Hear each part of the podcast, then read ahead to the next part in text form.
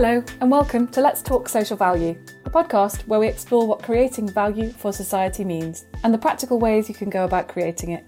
My name's Sarah, and my guests work in different areas of social value across public, private, and third sector organisations, from public sector procurement to ESG and sustainability, social enterprise, and impact measurement.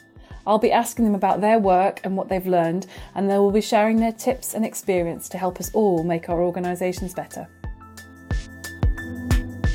Today, I am talking to author and award winning serial connector Susan McPherson.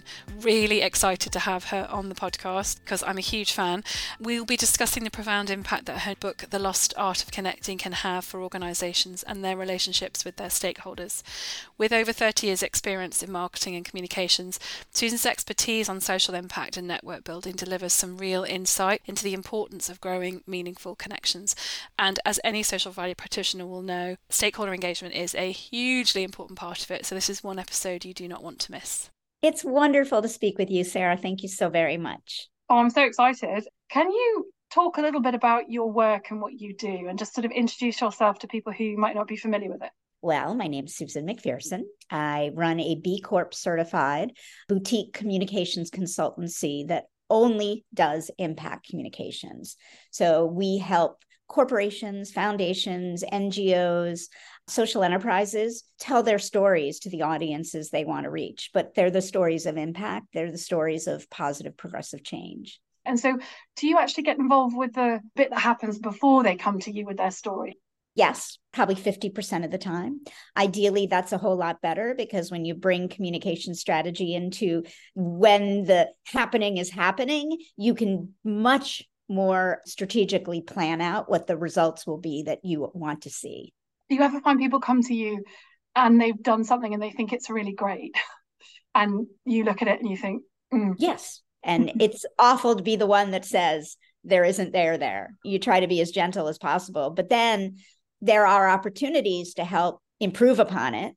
But to be honest with you, you have to have the action before you talk about it, anyways and the action has to be real it has to be grounded it has to be meaningful that's what i say to people as well is that you can't create a reputation by talking about it. You build a reputation by doing. A thousand percent. And the consuming audience now is far more sophisticated than they were 20 years ago and they'll figure it out very very quickly. Yeah and then it'll be much worse for you than if you hadn't if tried to do it in the first place. I think a lot of people don't realize as well if you actually do the do and do it properly you don't need to talk about it because other people will do the talking for you. Yes, except we're experiencing something in this country right now called green hushing because there is so much political ESG backlash. You have company C suites, boards saying, oh, we need to just go dark and go quiet and not talk about the good things we're doing. And my fear is you're just basically, I don't know if you know the term kowtowing, but you're like ceding the floor to the people and to me, now is the time to talk about the things because if we don't, we're going to lose all the importance of making this a priority, making sustainability, making ESG, making philanthropic endeavors public and showcase them, shout them to the roofs as long as you're doing them. Yeah. And actually, that leads us nicely into the, the next thing which I wanted to ask you, which is the commercial benefits to companies, because I think, would I be right in saying that somebody who who said that to you, who said, oh, we can't really talk about that now because people might think we're woke and they might criticize us. They are seeing it as something that's a kind of add on rather than core to how their business operates. And can you talk a bit about that and what the commercial benefits are for companies are doing? The commercial benefits are such that it helps with hiring and retention. It helps with customer acquisition and partner creation you know increasingly when you know big tech companies are selling to other companies in the RFPs, it says, What are you doing for society? What are you doing to limit your carbon footprint? What are you doing to help the communities in which you operate? So to me, you're missing all these opportunities by not stepping up. I think it would be very difficult to go all the way back to 20 years ago and this wasn't even on the public agenda. Do you still come across a lot of people who don't see the benefits, who do just think it is a box yeah. to tick? Not in my world. I mean, I realize they're out there. But recently I took a golf class and my golf instructor asked me what I did for a living. And I told him, and he said, Oh, you're one of those woke people. And then I asked him what he meant. And when we kind of extrapolated, and I was like, well, aren't you for like helping the communities, you know, where companies operate? And he's like, oh, yeah. And I'm like, so you're woke too. Well, no, I had a really similar experience on LinkedIn, and it was I can't remember what the post was. Somebody had posted something, some kind of net zero content, and somebody had commented on it, and, and the person who commented on it was a small business owner, an American small business owner, and it was a UK thread, so it kind of stood out. And the American small business owner had kind of got very angry about woke, and there were lots of capital letters, and there were a lot of responses to this thread. But you know, he was complaining about, you know, I'm a small business owner, this is really woke. I give back to my community, I look after my staff, I don't need all this kind of whatever nonsense. And I think actually you are there is social value. That's what it looks like, I'm afraid. You are you've just made his point for him, but this chap didn't really want to accept that the things that he thinks are woke are actually also the things that are, he believes in really strongly himself. Fascinating. it's, about treating people as human beings, isn't it? Yes, yes. There's nothing woke or not woke about that. It's no. caring and compassion. It's really Christian as well, you know, with a small c. It's just about behaving towards other people and ensuring that your business behaves towards all its stakeholders as you'd want to be treated. Yeah. Anyway, so I'd love to talk about stakeholder engagement because obviously you're hugely experienced in this area. But I think a lot of people, when we talk about stakeholder engagement, people don't really understand what we mean by stakeholders. I think of stakeholders as every single person that has access or is affected by the company employees, shareholders, investors, partners, boards of directors, and very importantly, the communities in which the organization operates. Why are stakeholders important to businesses? Without stakeholders, the organization wouldn't succeed.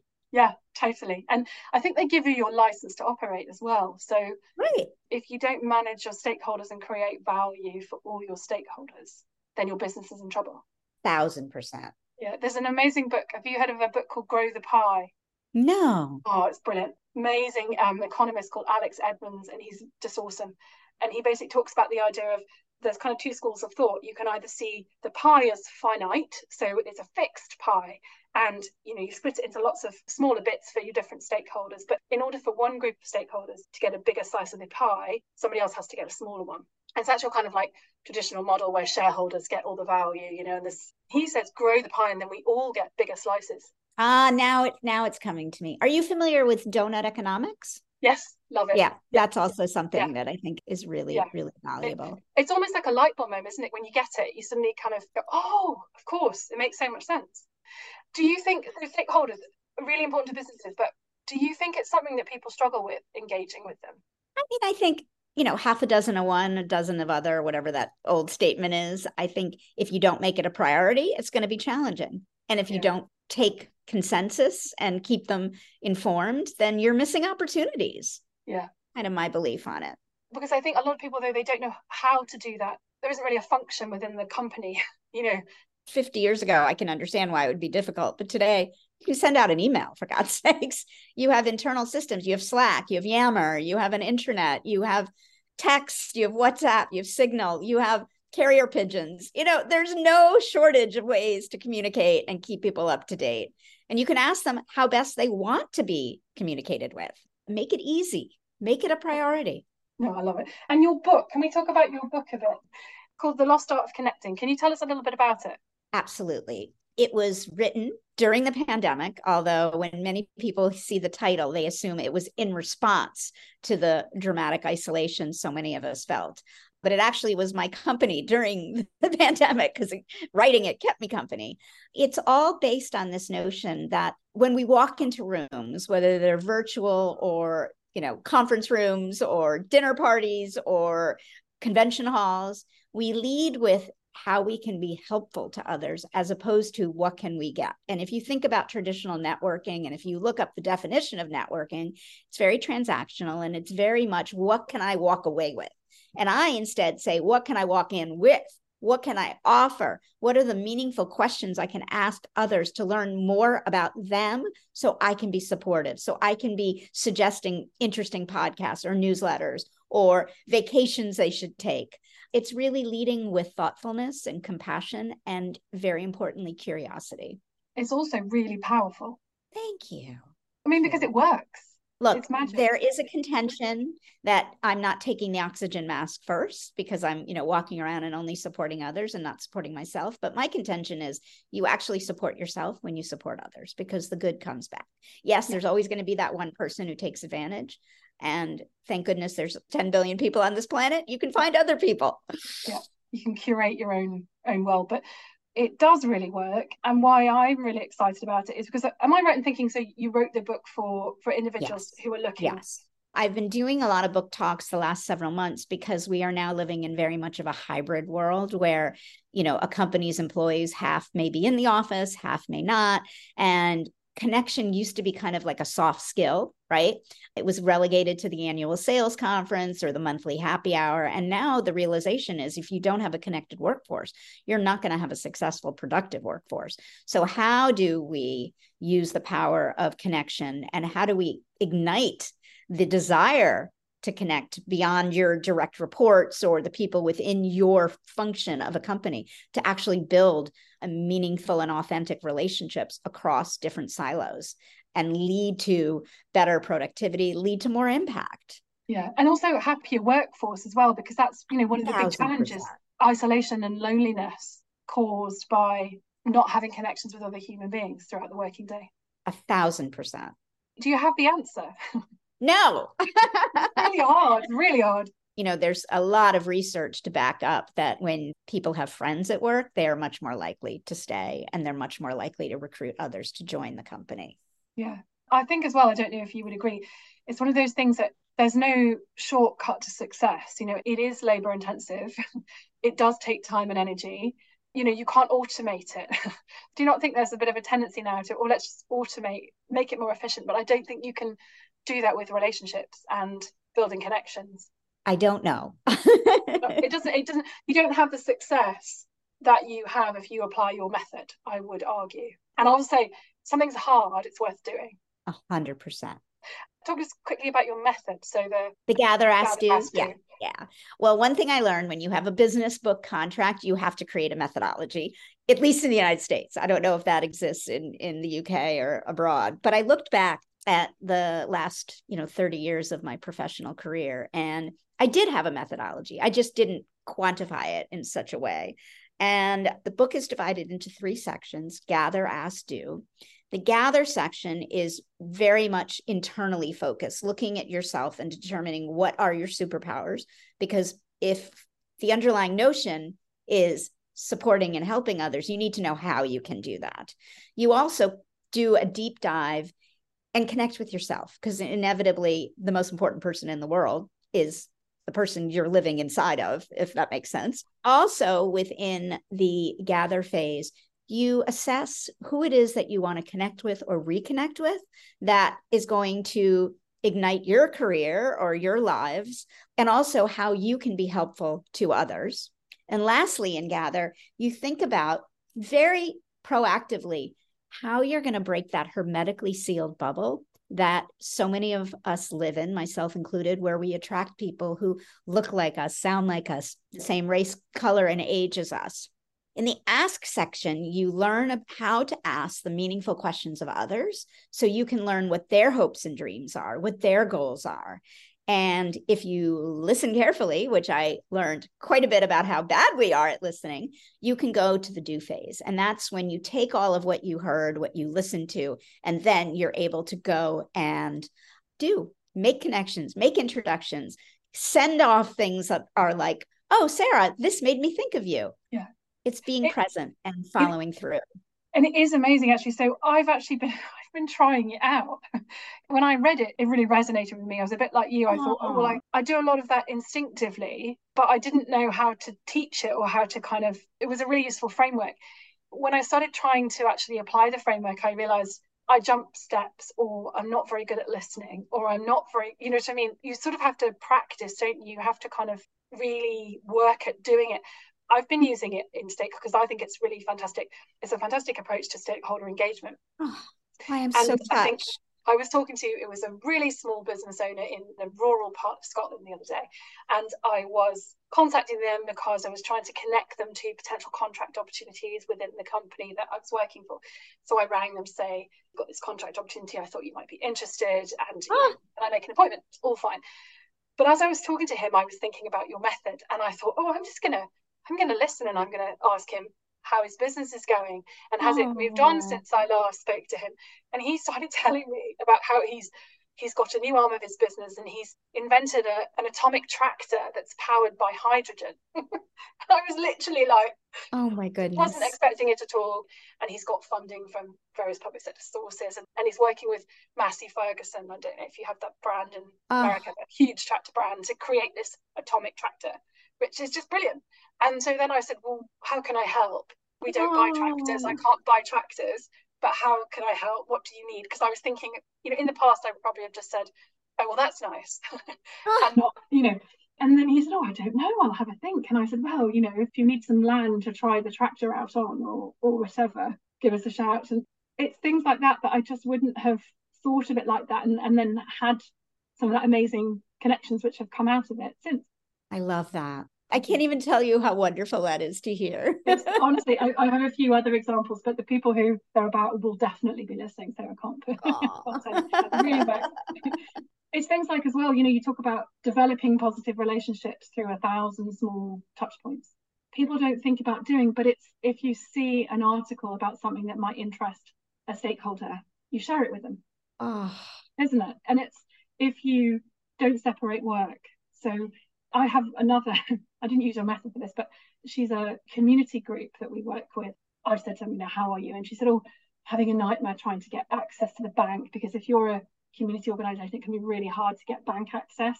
And I know somebody who's really good at that. And I said, oh, well, my friend does this. I'll put you in contact. And it's those kinds of little things that I think make all the difference, don't they, to stakeholder relationships? A thousand percent. And just being thoughtful.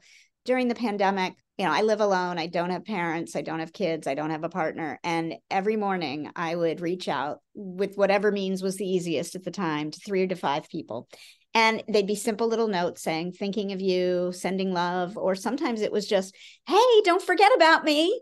But when people ask me how I had time, I'm like, well, I had time to brush my teeth in the morning. Right. So it's a muscle. You just want to, you know, and I'm not suggesting everybody does three to five, maybe one a week, yeah. but just do it. Imagine how powerful that would be for a company if you reached out to your stakeholders once yes. a week with a little thing that they might like. Because businesses have so many resources available to them, they have so much knowledge and such a platform that they can reach out on behalf of their stakeholders. And I often think that's a really underused resource almost. What do you think about that? I think it's totally true. In fact, in the early 90s, when I ran a sales territory in Southern California in Orange County, this was pre internet you know, I don't even think I had a computer, but once a month I would call everyone in my Rolodex. Oftentimes you would just get a gatekeeper. You know, I wasn't selling anything. I was just checking in to find out how things were and if they needed anything. And this was, you know, I must have been 26, 25, but it really kind of deeply embedded in me do you find when you reach out to people they because they're not used to it they sort of wonder what the catch is Absolutely. And I've had people over the years, and even in high school, people accuse me of being too nice, that it was fake. And you know what? Again, back to that, there's 10 billion people. If people are going to be that way, then you just have to walk. Yeah. Well, and also, if if it makes you feel good, who cares? Right. I was thinking exactly. there's no such thing as too nice. You know, you don't want to be a walkover and you don't want to be a pushover, but you can't be too nice. The world's no. not nice enough, in my opinion. No, in fact, it's the opposite there's been plenty of good that social media has unleashed, but this notion that you can say anything oh. that you would never say to somebody in person yeah. is really detrimental. And we're seeing, you know, the harmfulness of this to young adults and to children who are coming of age. Yeah, no, definitely. I just wanted to finish actually by asking about social value. So, are you familiar with the way that we're using it in the UK in our contracts, in our public sector contracts? I am not. Ah, so in the UK, in fact, it's all nations, so Scottish, Northern Irish, Welsh, and Westminster, all have requirements of their government departments that when they put out public sector contracts to tender, that they ask suppliers for social value. So they say, ah. what social value will you deliver through the delivery of this contract? And it's mandated in, in England, it's a, a minimum 10% of the score is given to social value. So it's really powerful. Is there anything like that in the US? Is there anything, do federal governments do anything similar? Federal government does. And, you know, I think I mentioned earlier in the conversation that, you know, the big four, PWC, you know, they require having, when they go ahead and do business, this notion of what is the client for them to earn business from say a microsoft or a google they have to showcase what they are doing from a supplier standpoint from a carbon footprint standpoint. So yes i just don't know if there's an overarching name for it. Yeah because that's my feeling too is it is definitely something when i talk to people it's definitely something that's a priority in the us it's just they don't yeah. call it social value. You know like you'll have veteran owned businesses is a big thing isn't it? And minority owned and women owned yeah, oh yeah for sure and b corp certified is that increasingly being a requirement now is it? I don't know if it's a requirement it is a value add. Yeah it's really hard to get as well that's a whole other conversation. Yeah. Yeah. But thank well, you it's so, so nice to um, talk to you. Thank you and i hope to meet you in real life sarah. Yeah well if you come over you let us know. All right. The Lost Art of Connecting by Susan McPherson. We will put the link in the podcast episode. Thank you so much. I hope you enjoyed this episode and thank you to my guest today, Susan McPherson. You've been listening to Let's Talk Social Value. I'm Sarah Stone. The show was produced by Samtaler and edited by Chris Keane. You can subscribe wherever you get your podcasts. And if you found this useful and you think other people will too, share the episode with your networks and consider leaving us a review. You can also reach out to us by email hello at samtaler.co.uk or find us on LinkedIn.